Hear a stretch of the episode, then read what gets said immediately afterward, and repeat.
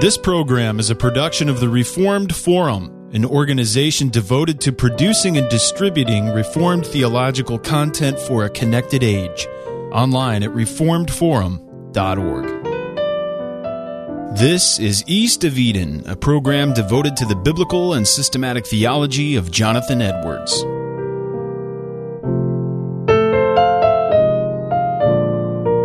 Welcome to East of Eden, a podcast devoted to the biblical and systematic theology of Jonathan Edwards.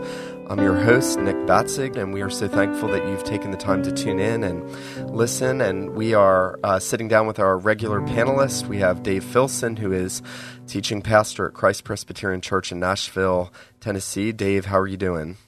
Doing well. Good to be here. Good to have you back on. And as usual, we have Jeff Waddington with us. Jeff is the stated supply at Knox OPC in Lansdowne, Pennsylvania. Jeff, great to have you on the show. Yeah, it's good to be regular at my age, you know? Yeah, yeah, nice. Okay. Not going to touch that one.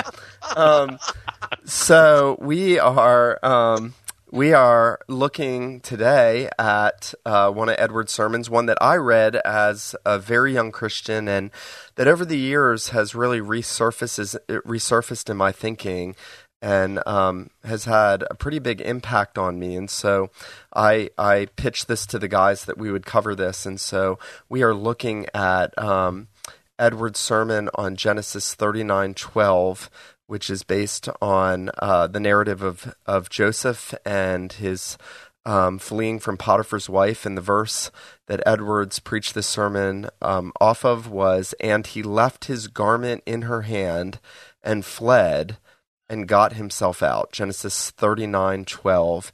It was preached in 1738. And um, as we wade into this sermon, I thought, Jeff, maybe you could talk a little bit about what we may or may not know about its historical setting. Uh, very good. We, we, actually know very little other than the fact that it was preached at some point in 1738. But remember that you've had uh, the uh, think of the several writings that we do are familiar with that come from around this time. You have the Justification treatise uh, that was uh, given in at least two segments uh, in 1734.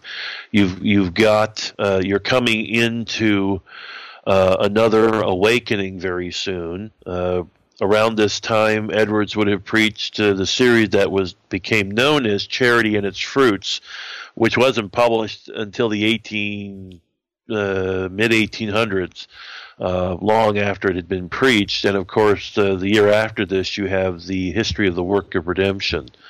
Uh, but this is this is a sermon, and we want to say this up front uh, because it'll be obvious as we go through it.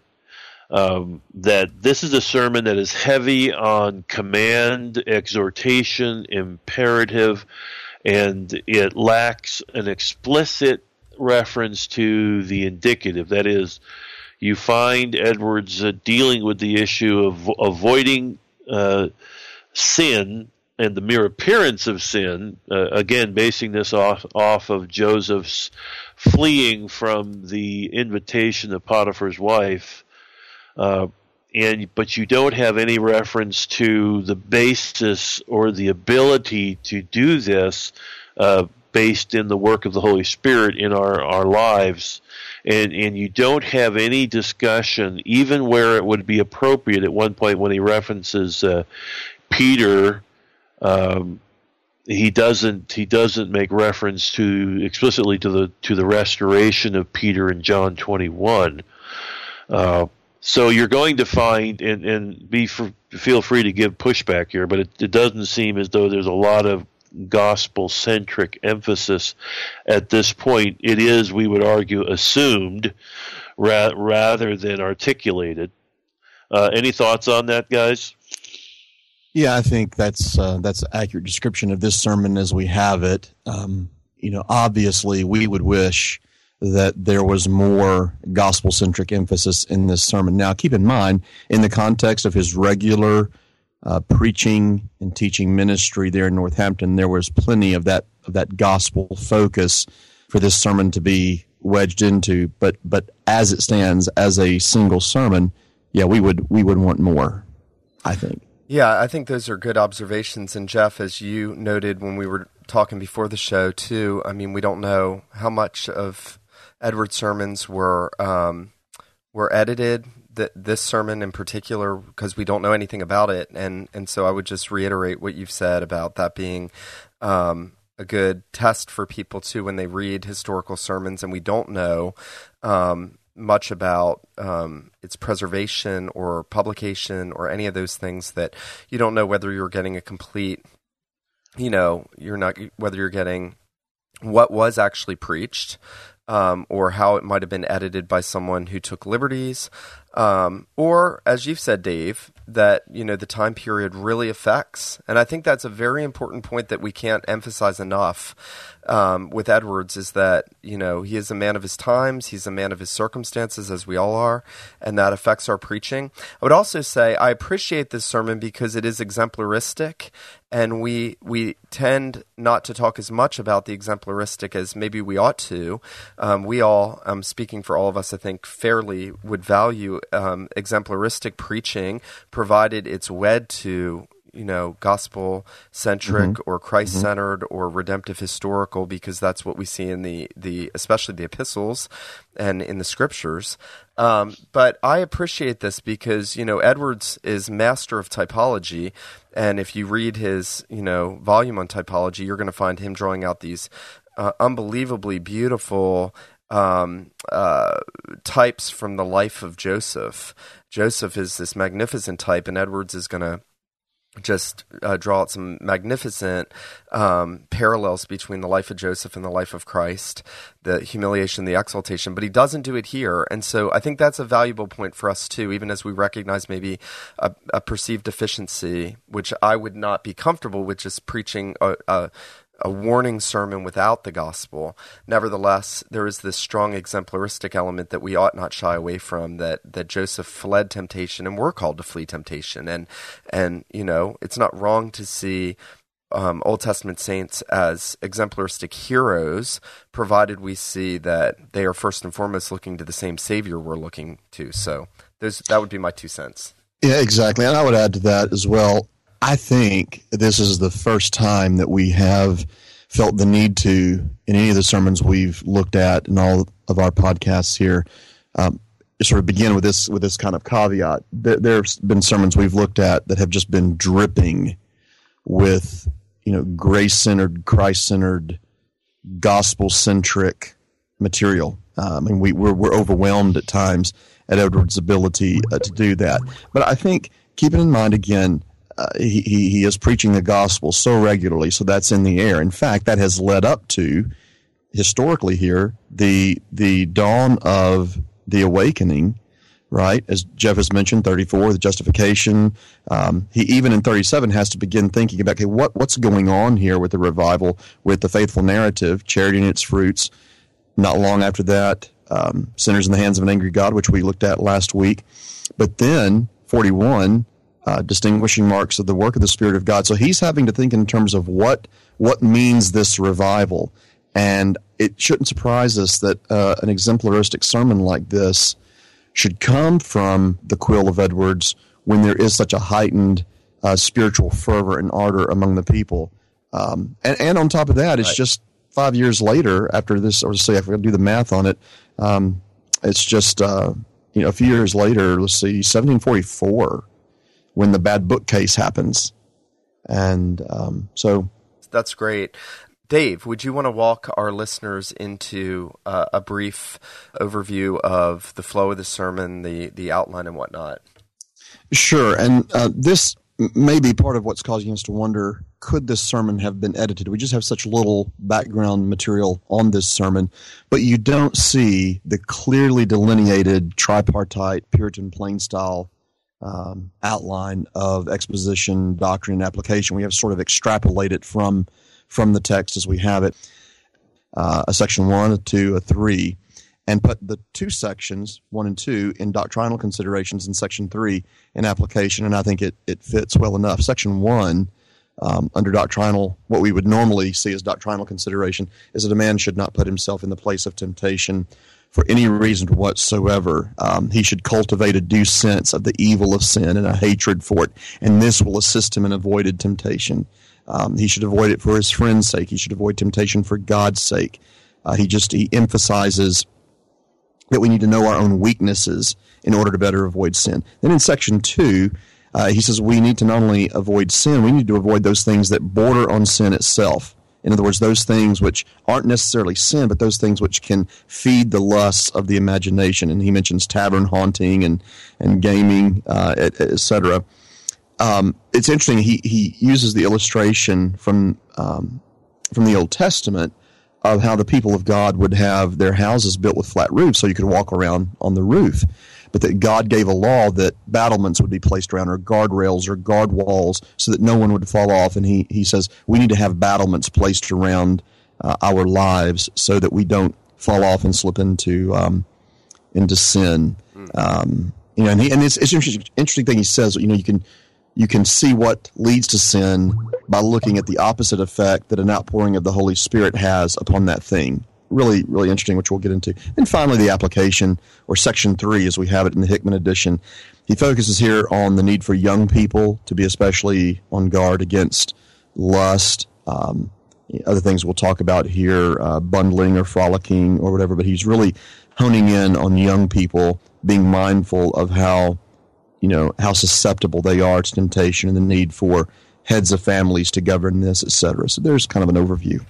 Yeah, that's really helpful. And I would just point out, just very briefly, that there is in this sermon, because it is so exemplaristic, there's um, a very interesting element of crossover with Edwards' resolutions. Jeff, we were talking about your blog post that you wrote over at Place for Truth, and encourage our listeners to go to Place for Truth and, and find Jeff's post that he wrote um, beginning of January on the resolutions of Edwards.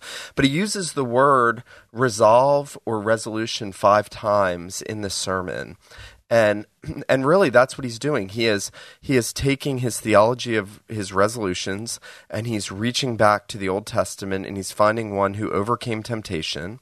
And certainly you know he overcame it by faith um, but he was he he had a resolution about him. And um, and that's really the uh, overarching call is to resolve not to enter into temptation.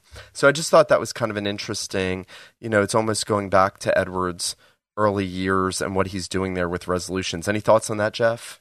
Oh well, in the article you'll see that I, I, I basically qualify the value of, of, of, resolutions in the sense that they are one way that a person can, you know, endeavor after new obedience, but they are not the only way. Uh, they may not even be the best way but they are one way, and that, and so I was trying maybe I was trying to relativize their importance.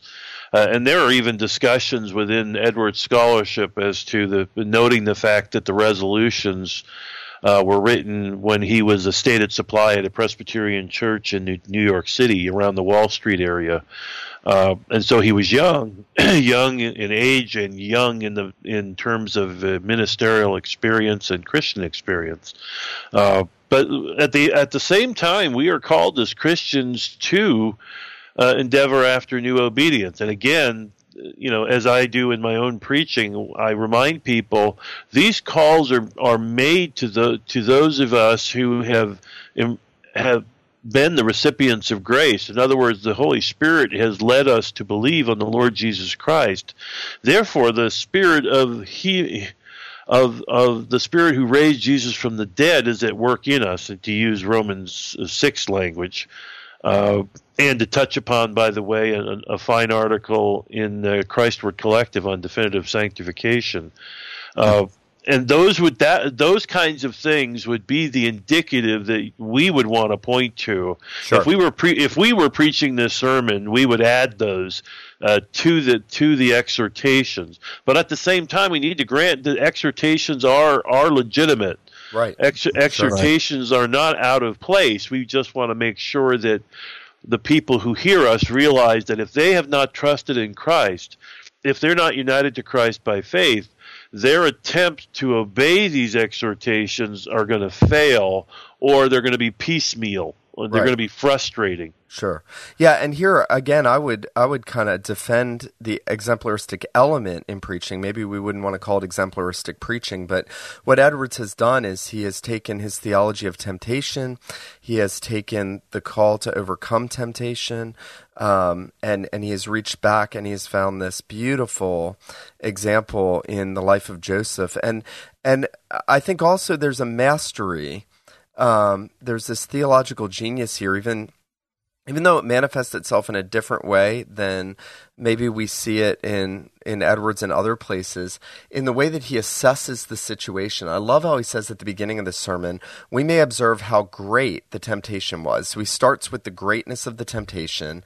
He says it is to be considered that Joseph was now in his youth. So he's thinking raging hormones, I mean, that's why he's highlighting that. Right. A season of life when persons are most liable to be overcome by temptations of this nature, even though they don't seem to slow down when you're in your late 30s either.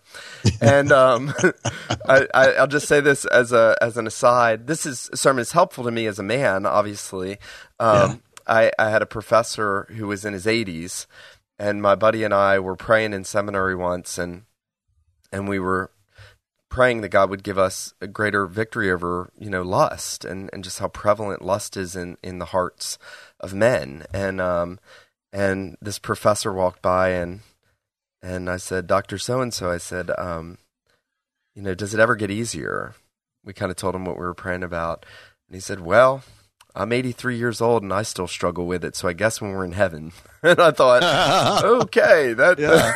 that doesn't yeah, give me a lot of hope. But there yeah. is a there's a reality. Nevertheless, Edwards is brilliant when he sets out the greatness of this. He says Joseph was now uh, uh, now in his youth, a season of life when persons are most liable to be overcome by temptations of this nature. He was in a state of unexpected prosperity in Potiphar's house, which has a tendency to lift persons up especially young ones, whereby commonly they more easily fall before temptations. What genius in that sentence that Edwards is kind of doing a biblical sociology. You know, mm-hmm. he's looking into the experience of a young man who's now been exalted to the state of power and basically saying, humanly speaking, he should have fallen into sin. Right. That the temptation was that great. Right, because part of what he's wanting, part of what he's dealing with is not only the raging hormones, as you say, but he has reached this place of prosperity and power, and to flee Potiphar's wife could it, it would involve not only denying his lust, but it could threaten his his status. Right, so he's having to deal with that as well. Right, and actually, I mean, it, it, he goes into that in the next paragraph. He says, "And then consider the superiority of the person that laid the temptation before him." And that itself rendered it a much greater temptation. She was his mistress, and he a servant under her. And and his use of the word mistress there, we need to remember, is the feminine form of master. Uh, I was thinking as I was reading this sermon that our, we tend to use the word mistress in a different sense today. Uh, actually, it would fit in with the temptation that was at work here. But in this case, the use of the word mistress means the, the wife of the master. Yeah, she was his uh, boss. She, I mean, she owned him pretty much. Right. And then he goes on. And he says, "In the manner of the te- of her tempting him, she did not only carry herself so towards Joseph as to give him cause to suspect that he might be admitted to such criminal converse with her, but she directly proposed it to him, right. plainly manifesting it." Manifesting her disposition to it. In other words, it wasn't like he was weighing his options. Is it wise for me to pursue this with her? She might turn me down, and in turning me down, she may tell her husband, and therefore I would be in trouble. In this instance, he knew that she was all for it. Yeah, right? that's that's right. I mean, very interesting how Edwards looks at all these uh, dynamics in order to show the greatness, really to show the greatness of this this temptation. Um, and you know, make that last part about the manner of it that she's throwing herself at him. She's not hinting. He's not weighing. Uh, maybe something could happen. There's not that sort of subtlety to it. Um, made me think about uh, Owen, and I think it's in Mortification of Sin where Owen says, "Don't think you're so holy." You may just not have been um, presented with the right opportunity to fall yet. Exactly. And really, uh, you know, if if and you think about distrusting yourself, that just because you haven't committed adultery doesn't mean right. you wouldn't if the right if the right um, the right situation presented itself, if you could get away with it, if nobody else would know, if it was the woman was attractive enough, if you know all those ifs of the right. And here is, and I'm sure that she was absolutely gorgeous. I mean, this is one of the most powerful men in Egypt. It's likely that his wife was, you know, gorgeous. Sure, and sure. so, um, I mean, they took beautiful women to be their wives, and so, you know, that that makes it all the more remarkable that he resisted. Yeah, and I think there's a method to what Edwards is doing here, as there always is. He's showing how overwhelming this tim- this temptation is. I mean, it's just paragraph after paragraph, everything that we've sort of unpacked here, of how overwhelming and virtually inescapable this temptation must have felt. And then what he's going to do in the body of the sermon is say, "Don't even get near. Don't eat, don't even get to a place where you can even smell temptation, much less." Get into a place where, in this case, day by day, he was being tempted with this. Um, you know, Edwards is, is taking us deep into this temptation, uh, almost, you know, paint, painting a picture where his listener had to have thought, well, how, how could anyone have avoided such an overwhelming temptation? Then to say later, don't even, don't even sniff temptation. Build, build embankments around you against uh, not not just sin itself, but even the very things that would lead to temptation. Right. Yeah, it's a, it's a very actually the introduction of this sermon is a very powerful um, introduction. So really encourage our listeners to take time to read it. Also, one final thought from my part on the introduction is I like the way that he juxtaposes the resolution of Joseph with the resolution of Potiphar's wife. He says, um, as he he kind of walks out of the introduction, that he persisted resolute and unshaken under her continual solicitations. Mm-hmm. and and there and it came to pass he quotes verse 10 it came to pass as she spoke to joseph day by day. Mm. yeah. It wasn't just one time that he hearkened not unto her to lie with her to be with her. And then on this he ends that section on this account he persisted in his his resolution to the last. And then he says she laid hold on him as though she were resolute to attain her purpose on him. So I like that kind of the two resolutions pulling against each other. Mm-hmm. Um, I thought that was kind of an interesting observation on his part. Yeah. Yes. Ju- juxtaposes that kind of like he juxtaposes he'd rather lose his garment than lose his chastity. Yeah. Right. Yeah. That's really good.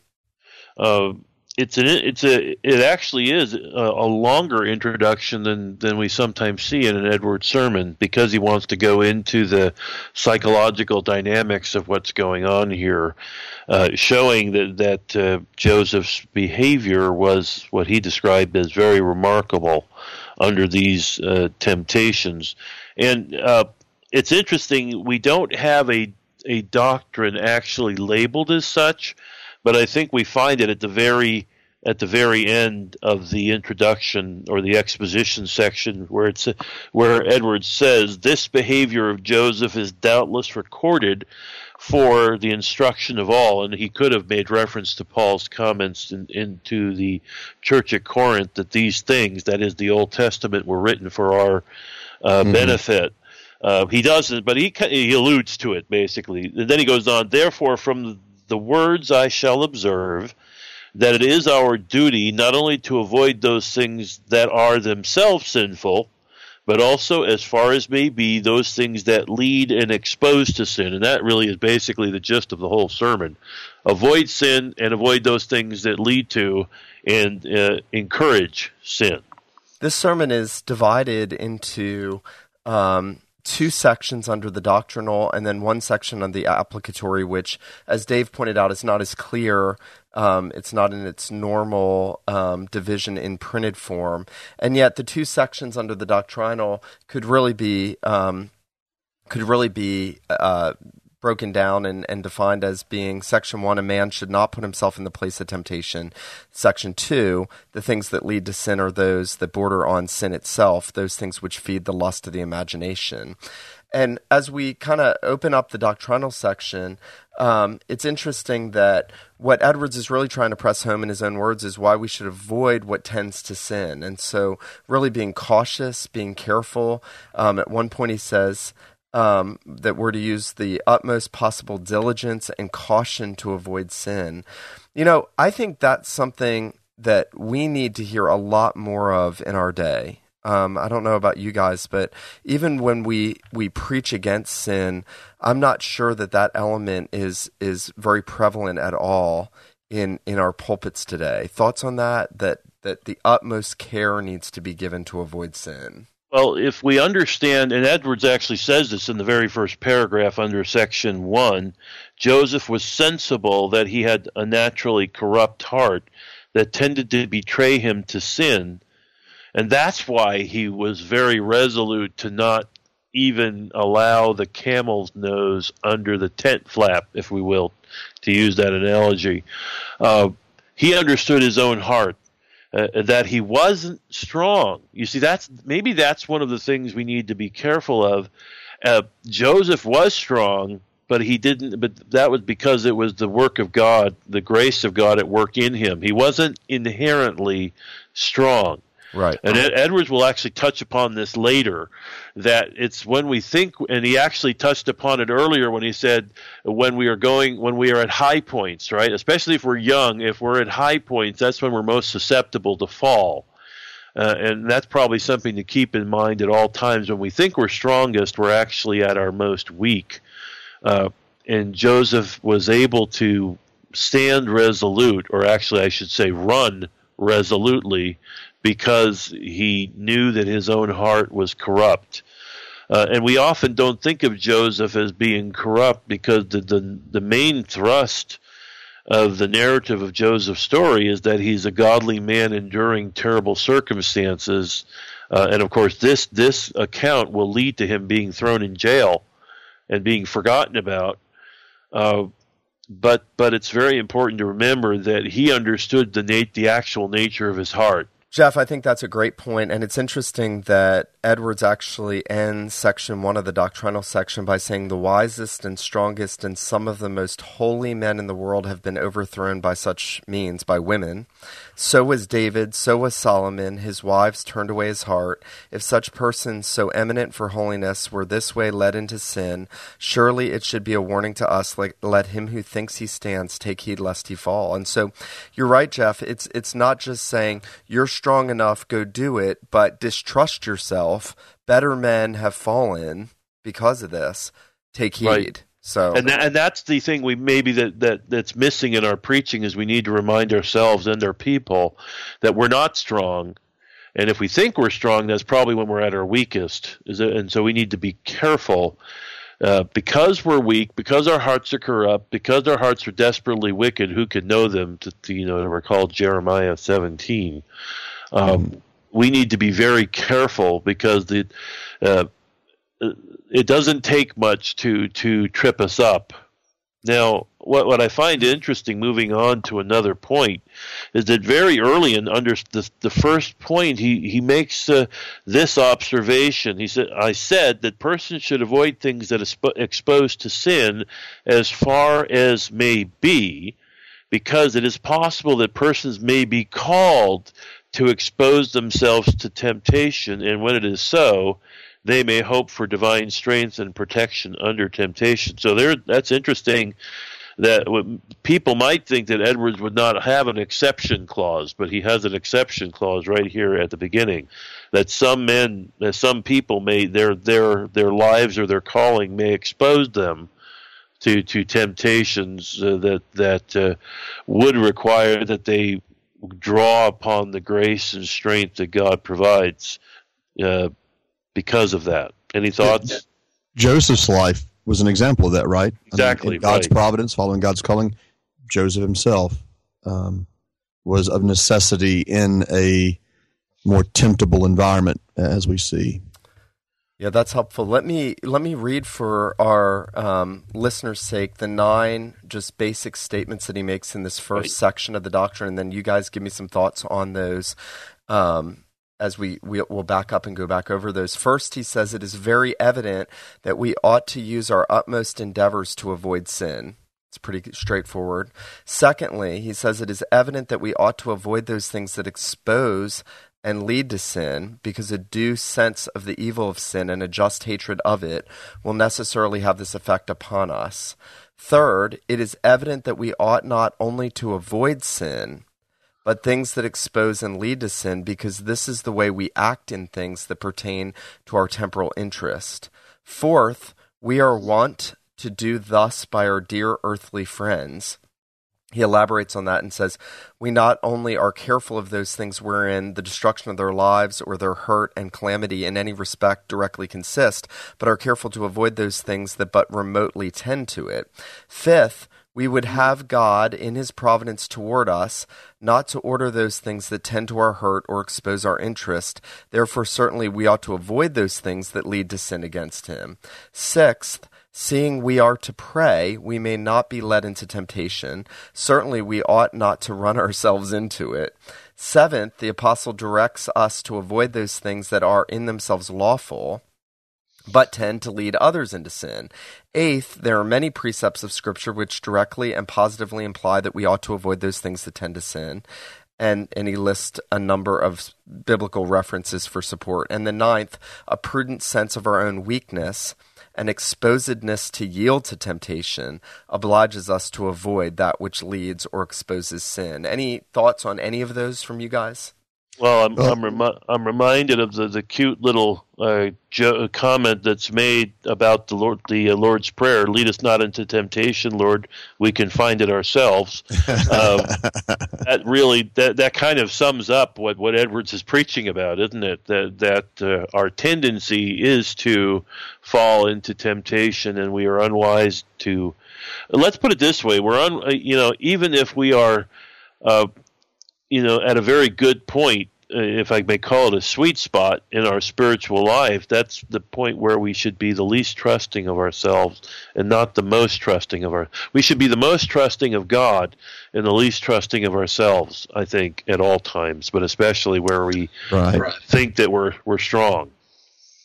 Yeah, and I think he's doing what he's doing here is he's taking a simple truth of love the Lord and hate sin, and he's holding that concept up and looking at it from every angle he possibly can to sort of restate and just sort of state that truth and just screw it in, you know, turn by turn by turn. Um, it's interesting that he draws the analogy of the way that men take care of their temporal or their physical selves. You know, they're they're not going to put themselves in physical danger of rivers or deep waters or what he calls rotten ice, or you might think thin ice uh, because of what can happen to him. Yet we will put ourselves in dangerous places spiritually, and um, and so he's warning us against that. And then I love what he says here too.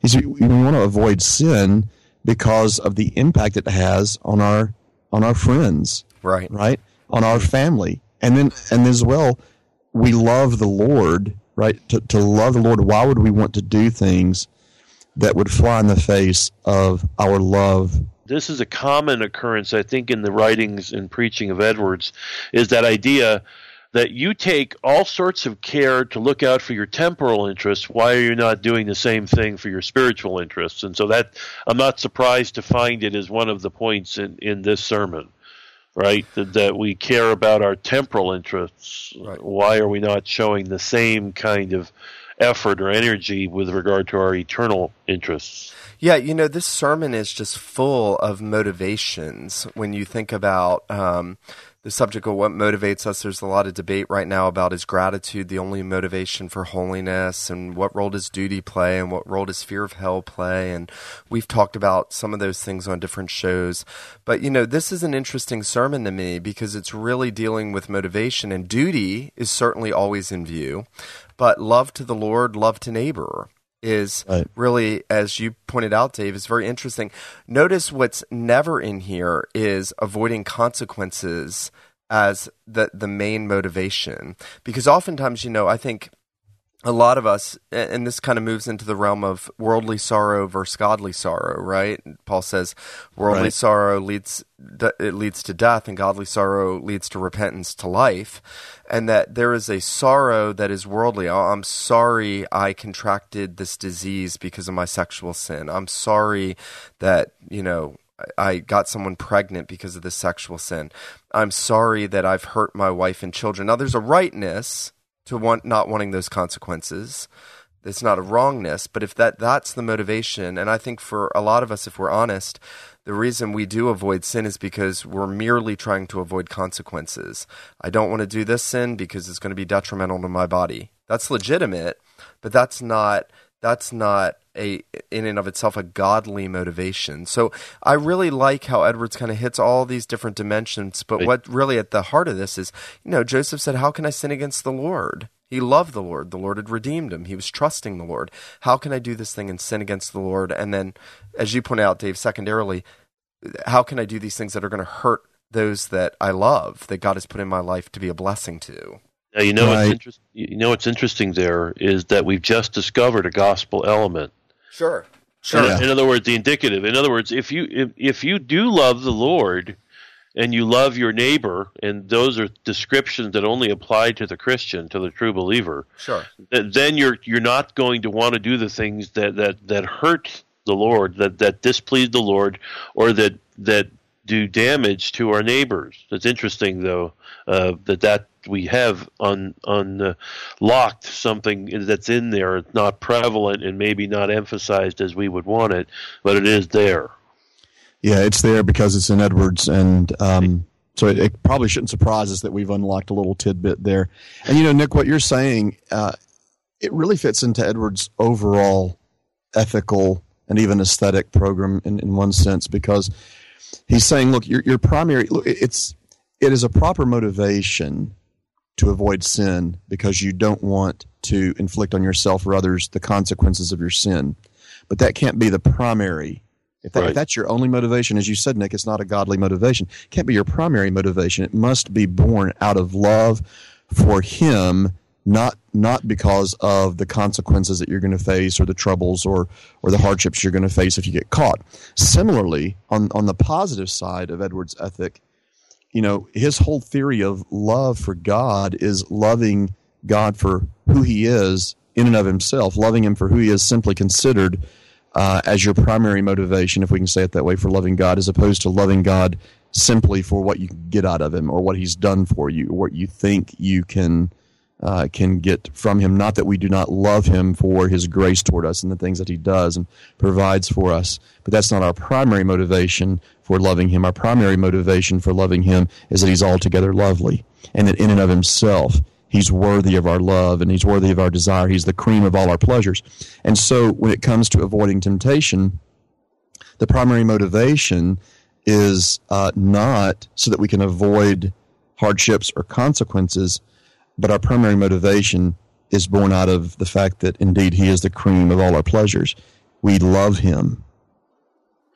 And, and and conversely, we might say, in, addition to understanding the infinite holiness and loveliness of God, uh, under the second point, Edwards will point out that, that that sin in itself is horrific and and infinitely hateful, uh, and uh, its natural tendency is infinitely dreadful. In fact, he goes on to say, every sin naturally carries hell in it.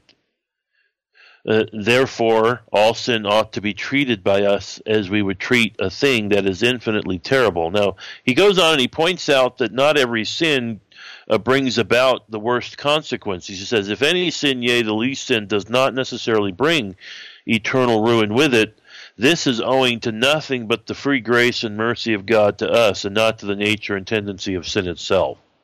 So sin itself is is hell inducing or hell bound if we, we can put it that way. And if it and if any given sin is not hell bound, it's because God has extended grace and mercy to us.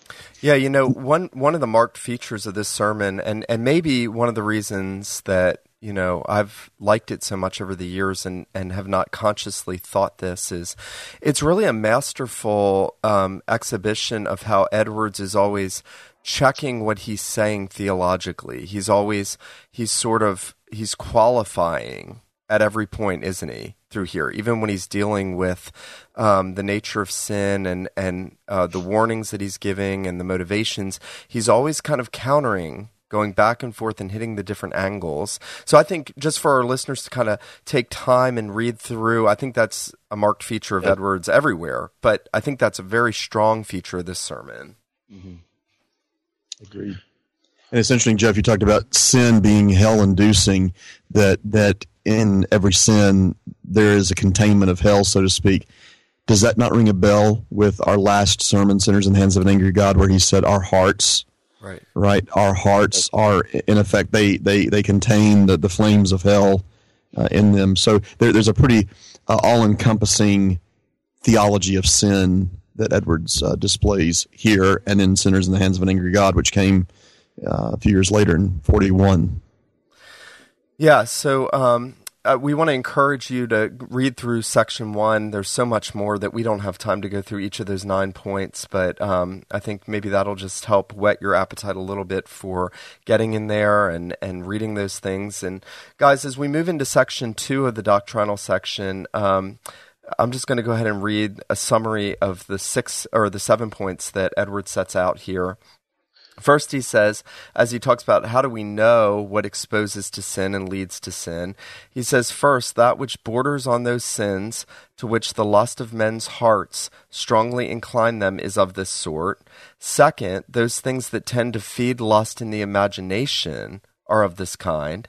Third, those things that the experience and observation of mankind show to be ordinarily attended or followed with sin are of this sort. Fourth, another way by which persons may determine of some things that they lead and expose to sin is by their own experience or what they have found in themselves. Fifth, we may determine whether a thing be of an evil tendency or not by the effect that an outpouring of the Spirit of God and a general flourishing of religion has with respect to it which is an interesting one we could touch on. Sixth, we may determine by the effect that a general decay of religion has with respect to them, whether they be things of a sinful tendency or not. And seventh, we may in good things determine whether any custom be of a good tendency by considering what the effect would be if it was openly and universally owned and practiced. That's that's a very substantive section. Thoughts on that?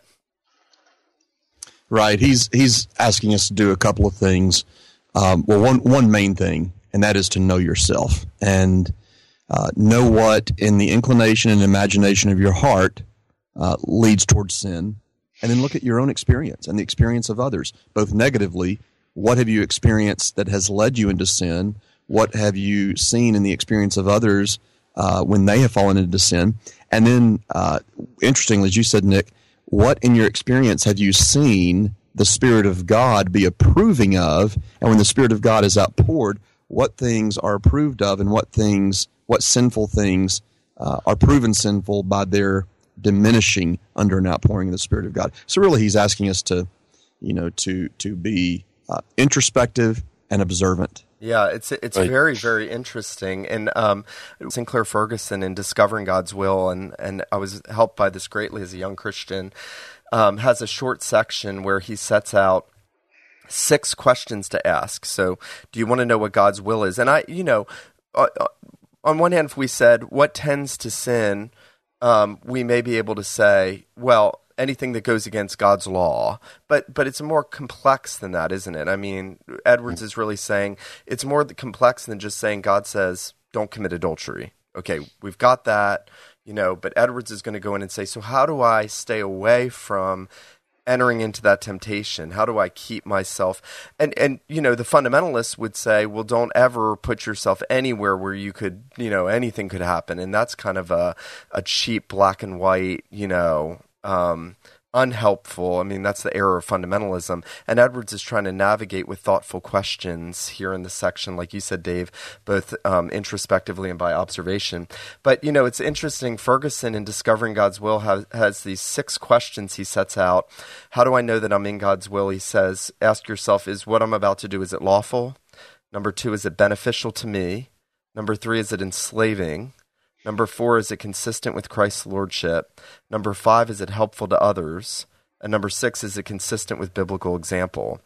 in a sense, Edwards, and I'm sure Ferguson got a lot of his thoughts from Edwards and others, uh, other Puritans, but that's really what he's doing, isn't he? That we, we have to actively ask these questions as as we're faced with situations that the Christian life is really one of thoughtfulness and examination and um, and questions. So yeah, to putting on the brakes, if you will, uh, in whatever we think and do. Right, is uh, to slow down and give thought to these. It's it's a call. Uh, both Ferguson and Edwards are are issuing a call to be thoughtful, and not in an academic sense, but to be thoughtful in terms of how we live our Christian life that we don't just we don't just go with the flow right, uh, right. of cult of culture or of those around us, but we actually give thought to what we think, say, and do. Now, I, I find uh, uh, sections the fifth and sixth. Uh, uh, matters quite interesting. He's basically saying, uh, pay attention to what happens when the Spirit of God is outpoured and there's a general flourishing of religion. What tendencies and activities diminish and then conversely, when there is a general decay of religion, what inclinations and acts uh, increase? In, increase. You know, interesting? It's, the, it's the other side, and and so then from that you can draw some conclusions as well. Shows the spiritual sensitivity of Edwards, doesn't it? Of his heart, his knowledge, his awareness of how God works, his awareness of how um, when when God's Spirit is at work, what what that accomplishes, what that does. I mean, it's very interesting, isn't it? It just touches on that thoughtfulness that we were talking about here a second ago. He actually slowed down in in a way that we don't. This is this is true of, of Puritans as a whole. You read Puritan literature, Puritan sermons, but Edwards was was one who was extremely thoughtful, and I wonder what time he must have put into a sermon that say in the, the Hickman edition here takes up, you know, five or so pages, uh, double, you know, column small print. Now that I think about it, it's, you know, longer than what we typically will tolerate today in terms of uh, sermon uh, length and so forth. But what time he must have set back and, and had to think about things negative, things positive, inducements, introspection, uh, observation, all of those kind of things. And yet to come up with this, right, to come up with this um, again, contextually, he's in the time, the dawn of the awakening. He's trying to think in terms of what's happening now with the Spirit being poured out. He doesn't want to take things for granted that just because the Spirit's being poured out, we can just live how we want. He's saying, look, the Spirit's being poured out. Look at the things the Spirit is approving and look at the things that He's convicting. Yeah, and I, I wanted to highlight, I think what is most impacting to me in this whole sermon and what has been impacting to me in the past, thinking back on it, and what I really need today, and what I would say all men in the church need today is what he says under his second point, uh, under the second section, when he says, you know, you'll know that that to avoid um, certain things, anything that tends to feed lust in the imagination. And this is what Edward says.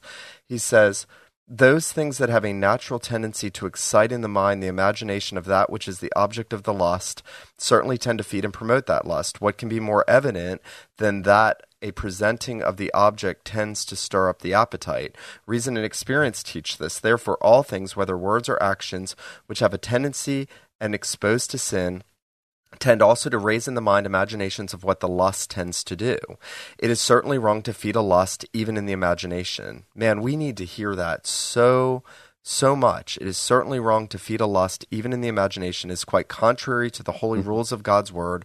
Proverbs 29, 24, 9, the thought of the foolishness is sin. Matthew 5, 28, whoever looks on a woman to lust has committed adultery. A man, by gratifying his lust in the imagination and thoughts, may make his soul in the sight of God to be a hold of foul spirits, and like a cage of every unclean and hateful bird, and sinful imaginations tend to sinful actions and outward behavior in the end. Lust is always first conceived in the imagination imagination and then brought forth in the outward practice. You may see the progress of it in James 1:15. Then when lust is conceived, it brings forth sin. Such things are abominable in the sight of a pure and holy God. We are commanded to keep at a great distance from spiritual pollution and to hate even the very quote garment spotted with the flesh Jude 23. That is so important. Um, you know, I know we all say we believe that, but how much we need to hear that, you know? Mm-hmm. Be reminded of it, right? Yeah. Uh, what would Edward say in the day when we have you know TV, movies, music, and internet? Oh Um, I mean, he would be, he would be stressing that even more so, yeah, or we should say that we should take it to heart. yeah, uh, that we're surrounded, maybe even more so than Edward's day, and then in Edward's day, we're, we are bombarded. Sure. Oh, let's let's also add billboards, and now that the billboards are electronic and not just, uh, yeah, you know, yeah. Pornography, printed. strip clubs, prostitution, everything else that America's embraced. uh, Sure. yeah, absolutely, and, it- and it'll probably it will get worse. Uh, I think in the days ahead. Uh, now that we come now, I think to the third section, which we've classified as application, because what happens is uh, Edwards will take the principles that he's laid out for us in the first two sections of the sermon, and he will specifically apply them to young people. Uh, he says, Thus I have mentioned some general rules by which to determine and judge what things are of a bad and sinful tendency. And these things are so plain that for a person to deny them would be absurd and ridiculous. I would now, in the name of God, warn all persons to avoid such things as appear by these rules to lead and expose to sin. The, that custom in particular of young people of different sexes reclining together, however little is made of it, and however ready people may be to laugh at its being condemned, if it be examined by the rules that have been mentioned, it will appear past all contradiction to be one of those that lead and expose to sin. In particular, uh, it was what the practice of uh, what uh, David has called frolicking, but what, what some will refer to as bundling. Uh, this was the practice of, of, uh, a young man and a young woman who, who may be engaged, who are put into sacks and they are sewn up in individual sacks, but they lie together in bed and sleep. Uh, this was a practice that Edwards uh, condemned, and rightly so. And we fact we see this in I don't know if you've seen the movie The Patriot by Mel Gibson. There's a scene where Heath Ledger and his uh, fiance. This is what happens. They are each tied into sacks, but they're allowed to lie together in bed overnight. Uh, and it's treated as a comical or a semi-comical incident. And Edwards, of course, is clearly opposed to such a practice. That's one example of, of a youthful activity that Edwards addresses quite clearly. Contextually, you have the awakening. There is spiritual fervor and ardor in the air. There is revival and awakening. He does not want people to take things for granted, take, you know, morality and biblical morality for granted.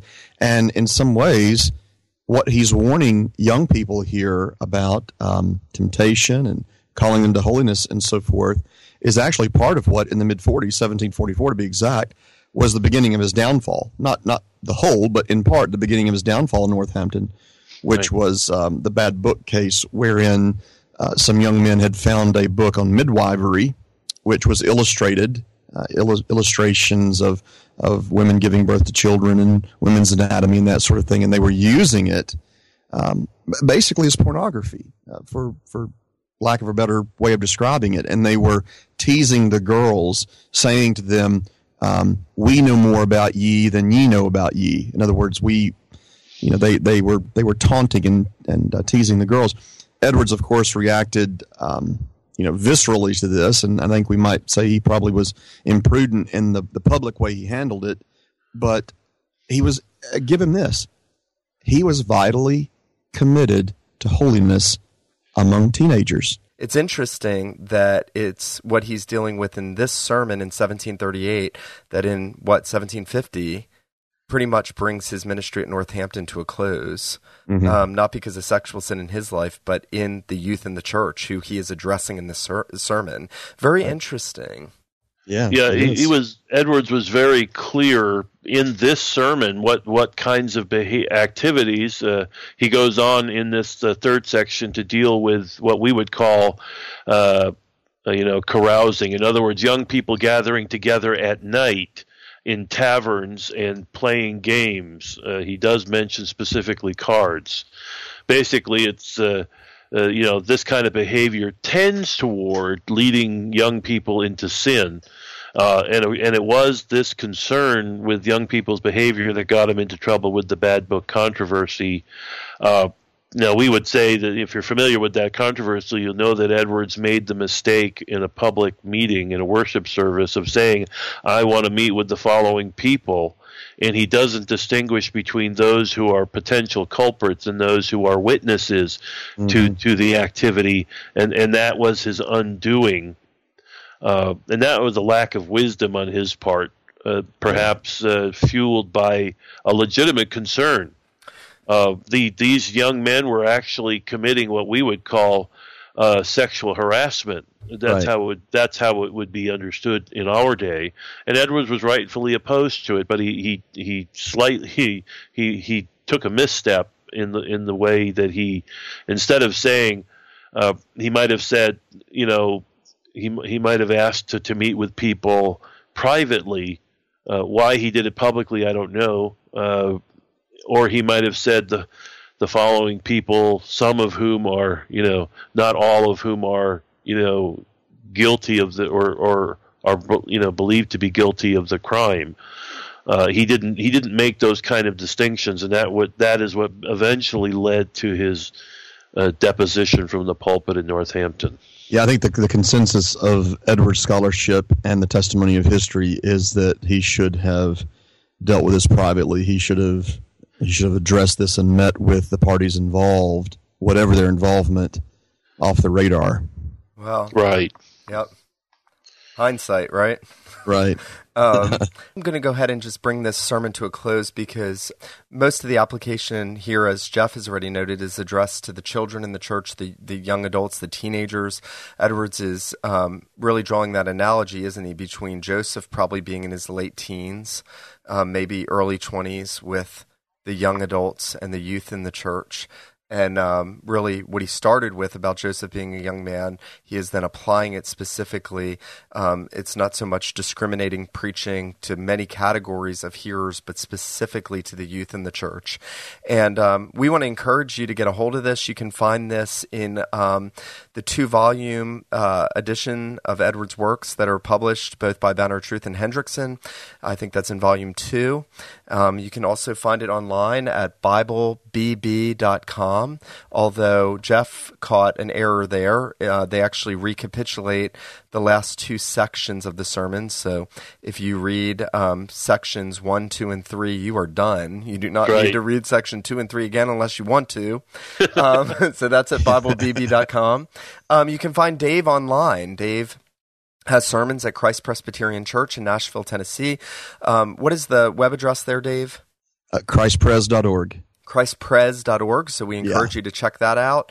Uh, Dave also is writing uh, with me and, and with Jeff at the Christward Collective. That is ChristwardCollective.com. You can also find him on Christ the Center and other podcasts of the Reformed Forum at reformedforum.org. Likewise, Jeff is um, involved in lots of different um, ministries there at reformedforum.org. If you want to send people to our church plant, if they move to the Savannah, Georgia area, you can do so by uh, finding us online at newcovpress.com. Um, and we are so thankful that you have taken time again to listen to another episode of East of Eden, the Biblical and Systematic Theology of Jonathan Edwards.